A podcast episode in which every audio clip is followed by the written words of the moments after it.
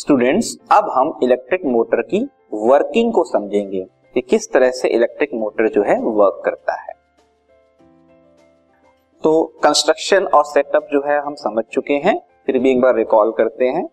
ये है magnetic field के लिए दो मैग्नेटिक मैग्नेटिक पोल्स ये हुआ coil rectangular coil ABCD then यहाँ पे है एक एक्सल, ठीक है? एक्सल को दो रिंग्स जो है सपोर्ट कर रहे हैं। जिनको हम बोलते हैं स्प्लिट रिंग्स या स्लिप रिंग्स कॉम्बिटेटर्स भी कहते हैं। फिर इन स्लिप रिंग्स के साथ दो ब्रशेस अटैच्ड हैं। एक ब्रश का नाम है एक्स और दूसरे ब्रश का नाम है वाई कैसी ब्रशेस हैं ये? कार्बन ब्रशेस हैं। कार्बन जो कि गुड कंडक्टर ऑफ़ इलेक्ट्रिसिटी है। उसको यहाँ पे रखा गया है। ये सिर्फ़ टच करते हैं। ये कार्बन ब्रशेस जो हैं इलेक्ट्रिकल आउटर सर्किट में कनेक्टेड हैं। किसके साथ? बैटरी के साथ। फिर एक की भी हमने प्रोवाइड की हुई है। ये एक एंटायर सेटअप है इस इलेक्ट्रिक मोटर का। अब होगा क्या इसमें? बैटरी के थ्रू इलेक्ट्रिक करंट पास की जाएगी।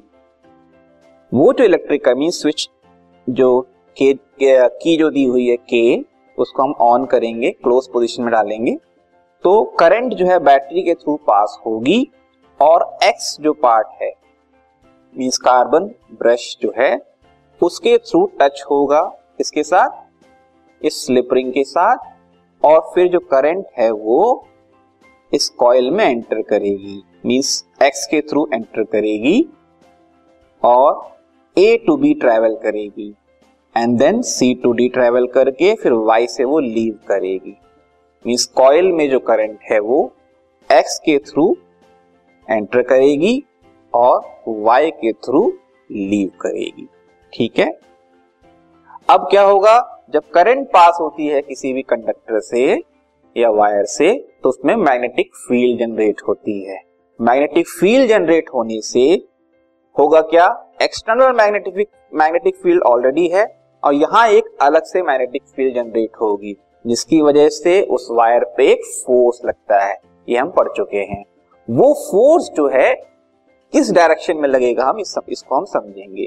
तो अभी हमने समझा एक्स पार्ट से जब करंट एंटर करेगी कॉइल में तो करंट की डायरेक्शन क्या होगी? आर्म ए बी की तरफ़ ए टू बी होगी राइट तो Fleming's left hand rule apply करेंगे हम। तो ये हो गई फोर फिंगर जो है मैग्नेटिक फ़ील्ड की डायरेक्शन को रिप्रेजेंट कर रहा है, जो कि नॉर्थ टू साउथ होगी। राइट? करंट मान लीजिए अब जो है ए टू बी जा रही है आपकी तरफ़। ठीक? A to B Fleming's left hand rule हम यहाँ पे अप्लाई कर रहे हैं। लेकिन डायरेक्शन इस फॉर्म में हम अरेंज करेंगे। रीजन मैग्नेटिक फ़ील्ड डायरेक्शन ये रहनी चाहिए राइट करंट की डायरेक्शन ये हुई। तो जो फोर्स लगेगा कॉइल पे, वो डाउनवर्ड लगेगा।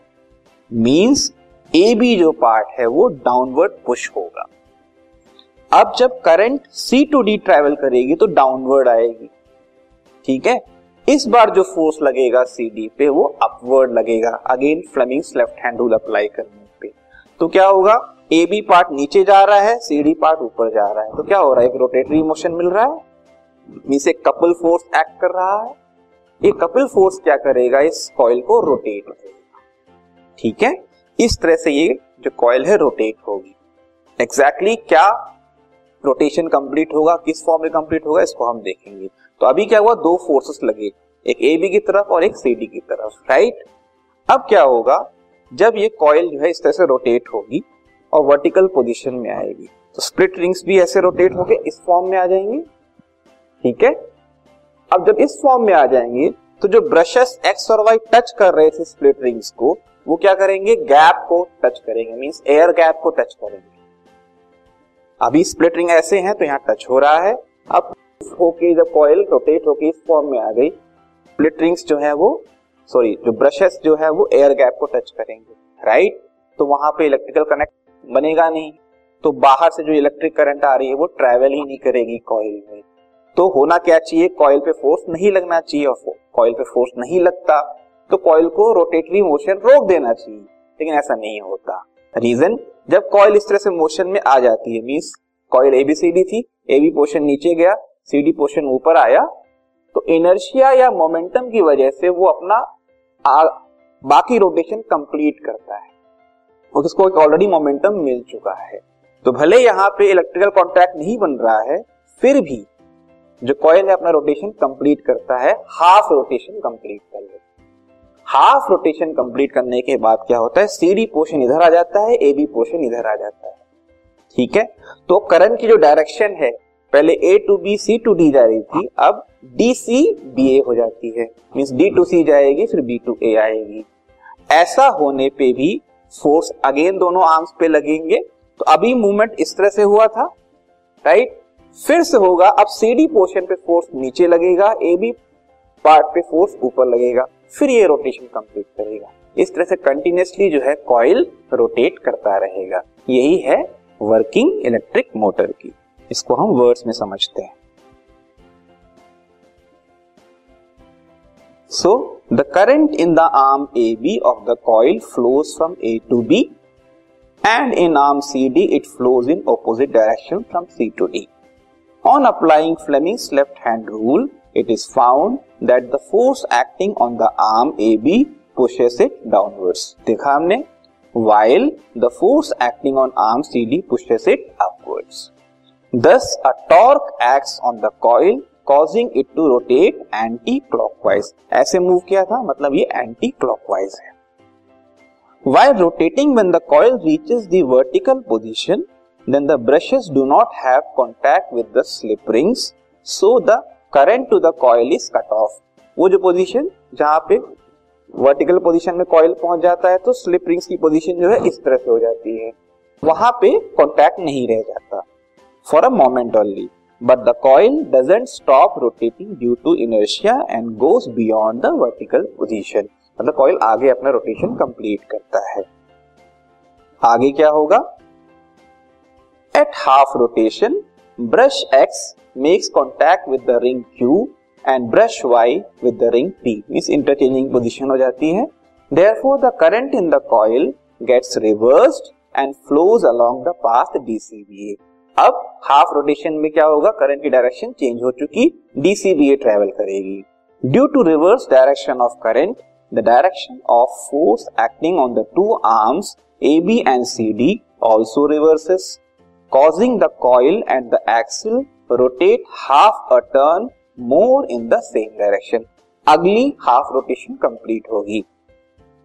The reversing of the current is repeated at each half rotation giving rise to a continuous rotation of the coil and the axle as long as the current from the battery is pass through it ये इस तरह से लगातार rotation होता रहेगा जब तक current pass हो रही है। यही है एग्जैक्टली exactly एक इलेक्ट्रिक मोटर की वर्किंग ठीक है? अब इस इलेक्ट्रिक मोटर की वर्किंग को अगर हम एफिशिएंसी को अगर हम बढ़ाना चाहें मीन ज़्यादा वर्क करें, इसके लिए हमें क्या करना होगा? To increase the efficiency of the motor हम इस इलेक्ट्रोमैग्नेट सॉरी परमानेंट मैग्नेट्स की जगह पे हम इलेक्ट्रोमैग्नेट यूज़ करेंगे। इलेक्ट्रोमैग्नेट्स में हम स्ट्रेंथ को इंक्रीज कर सकते हैं, आप पढ़ चुके हैं। So, a strong electromagnet is used in place of permanent magnet. Large number of turns of the conducting wire are used in the current carrying coil. Electromagnet के अंदर जो कॉइल यूज़ करते हैं उसमें हम large number of turns use कर लेंगे। इससे और स्ट्रेंथ मिलेगी हमें। मींस uh, रोटेशन और फास्ट मिलेगा हमें। A soft iron core is placed inside the coil अब सॉफ्ट आयरन कोर को भी हम प्लेस कर देंगे। सॉफ्ट आयरन जो है इसमें ज़्यादा एक प्रॉपर्टी पाई जाती है। जल्दी मैग्नेटाइज होता है और जल्दी डीमैग्नेटाइज होता है। इस प्रॉपर्टी का यूज़ करके भी हम क्या कर सकते हैं? एक मोटर की एफिशिएंसी को इंक्रीज कर सकते हैं। तो ये हमने जाना आज इलेक्ट्रिक मोटर की वर्किंग के बारे में। This podcast is brought you by hub hopper Shiksha Abhiyan अगर आपको ये पॉडकास्ट पसंद आया तो प्लीज़ लाइक शेयर और सब्सक्राइब करें। और वीडियो क्लासेस के लिए शिक्षा अभियान के यूट्यूब चैनल पर जाएँ।